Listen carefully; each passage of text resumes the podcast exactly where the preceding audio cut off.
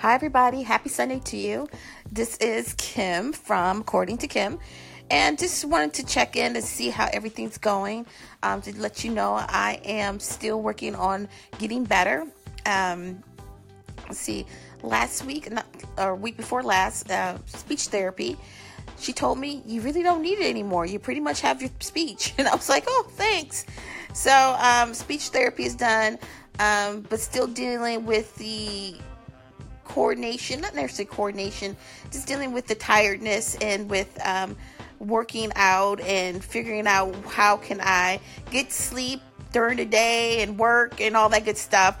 So it's basically just trying to figure out how to fit my life back into what my life was before having the stroke.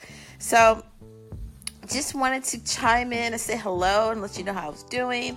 And then um, just giving you some advice. It's Sunday. It's a beautiful Sunday here in Chicago.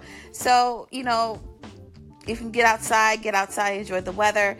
But if you are not in Chicago, hopefully you're like in Florida where you can enjoy the weather down there and go to Disneyland and good for you.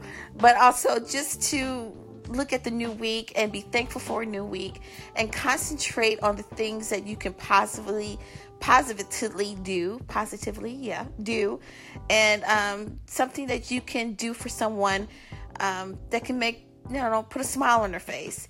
So let's go into that and forget the stuff that are is negative and things that are gonna get on your nerves. You know just bring some more sunshine into your life and i just think things will be better. Okay? Have a good one